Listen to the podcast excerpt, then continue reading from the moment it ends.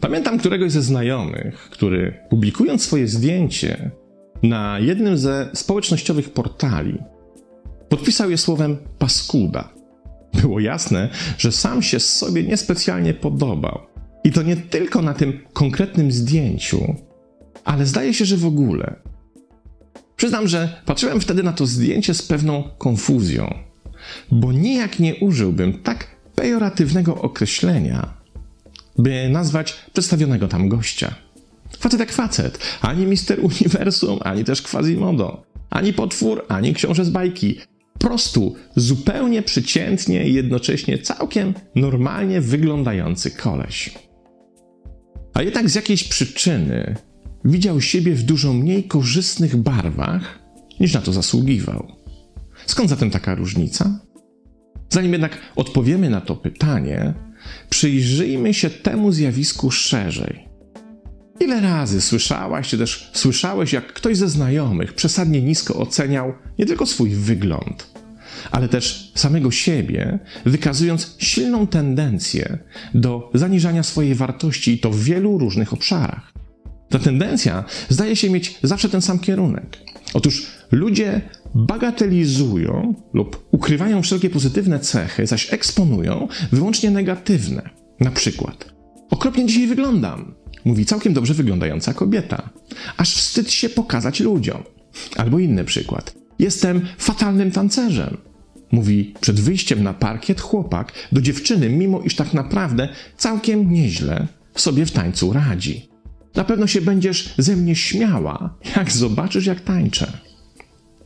Albo inaczej, zupełnie się na tym nie znam, to dla mnie czarna magia, mówi współpracownik do swojego kolegi, mimo iż w rzeczywistości ma sporą wiedzę i umiejętności w danej dziedzinie.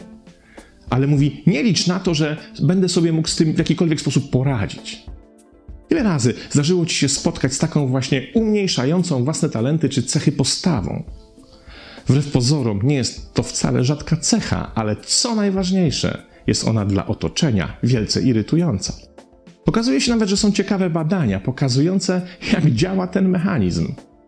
I tu dla odmiany ich autorami nie są uniwersyteccy badacze, ale jeden z kosmetycznych koncernów. Do wykonania tych badań zatrudniono uzdolnionego policyjnego rysownika. Osobę, która zawodowo sporządza portrety pamięciowe na podstawie ustnego przekazu na temat wyglądu danej osoby. Rysownik miał zadanie narysować dwa portrety pamięciowe. Pierwszy na podstawie opisu wyglądu dokonanego przez osobę, o której wygląd chodziło. Drugi na podstawie opisu wyglądu tej samej osoby, ale dokonanego przez kogoś innego. Czyli w pierwszym wypadku grafik rysował daną osobę według jej własnej instrukcji, w drugim już bez jej udziału. Oczywiście w obydwu przypadkach rysownik nie widział rysowanego delikwenta, a jedynie opierał się na ustnym opisie. Kiedy kierujemy się logiką, myślimy, że te dwa portrety nie powinny się znacznie od siebie różnić.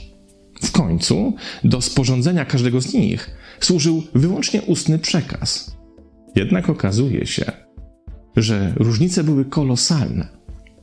Portrety powstałe na podstawie przekazu samej portretowanej osoby pokazywały więcej wad i mankamentów urody, niż miało to miejsce w przypadku portretów rysowanych na podstawie przekazu o wyglądzie danej osoby, dokonanego przez osobę trzecią.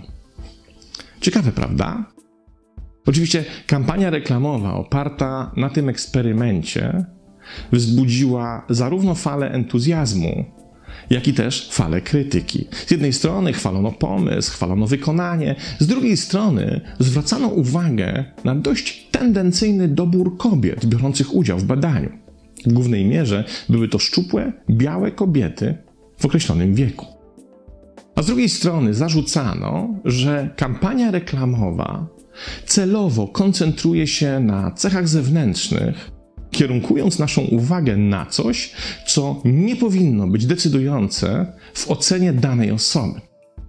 Niezależnie jednak od tego, to przedsięwzięcie pokazało, w jaki sposób wykazujemy skłonność do myślenia o sobie, czy też widzenia siebie w taki sposób, by było to bardziej skoncentrowane na ekspozycji mankamentów naszego wyglądu.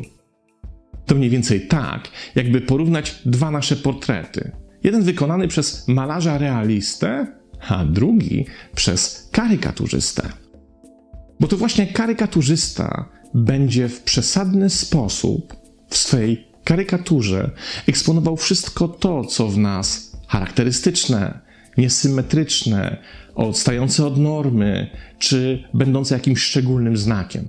Można by więc powiedzieć, że stając przed lustrem, mamy tendencję do koncentrowania się na tych właśnie cechach, uznając je za niechciane, negatywne wyróżniki, których najchętniej byśmy się pozbyli.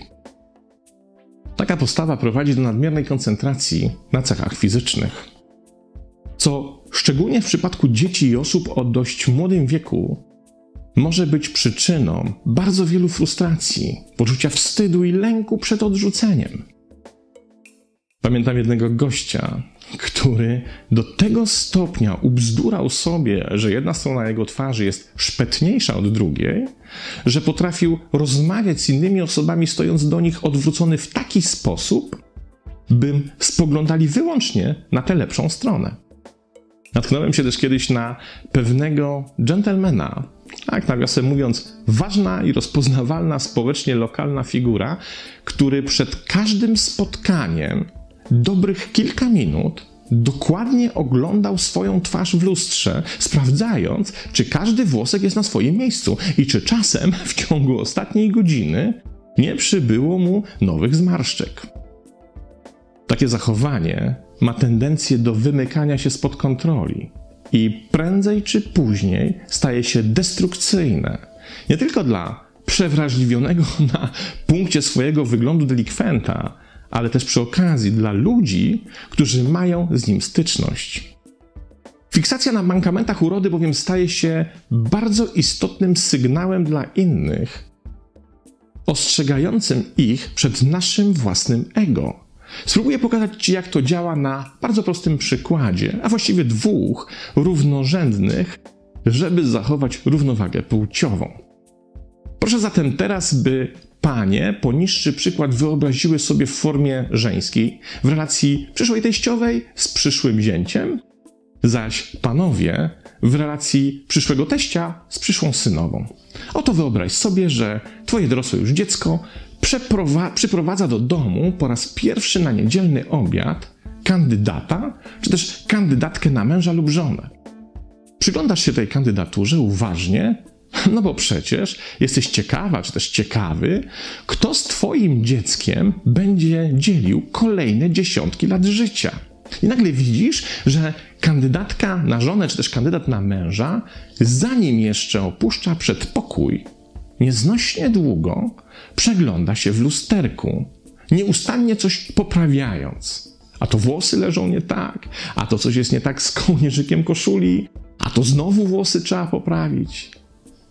I w końcu delikwentka czy delikwent zasiada do stołu i w pierwszych słowach słyszysz, jak mówi: Przepraszam, że tak dzisiaj źle wyglądam, ale z taką kiepską urodą w miarę przyzwoity wygląd nie jest łatwo utrzymać.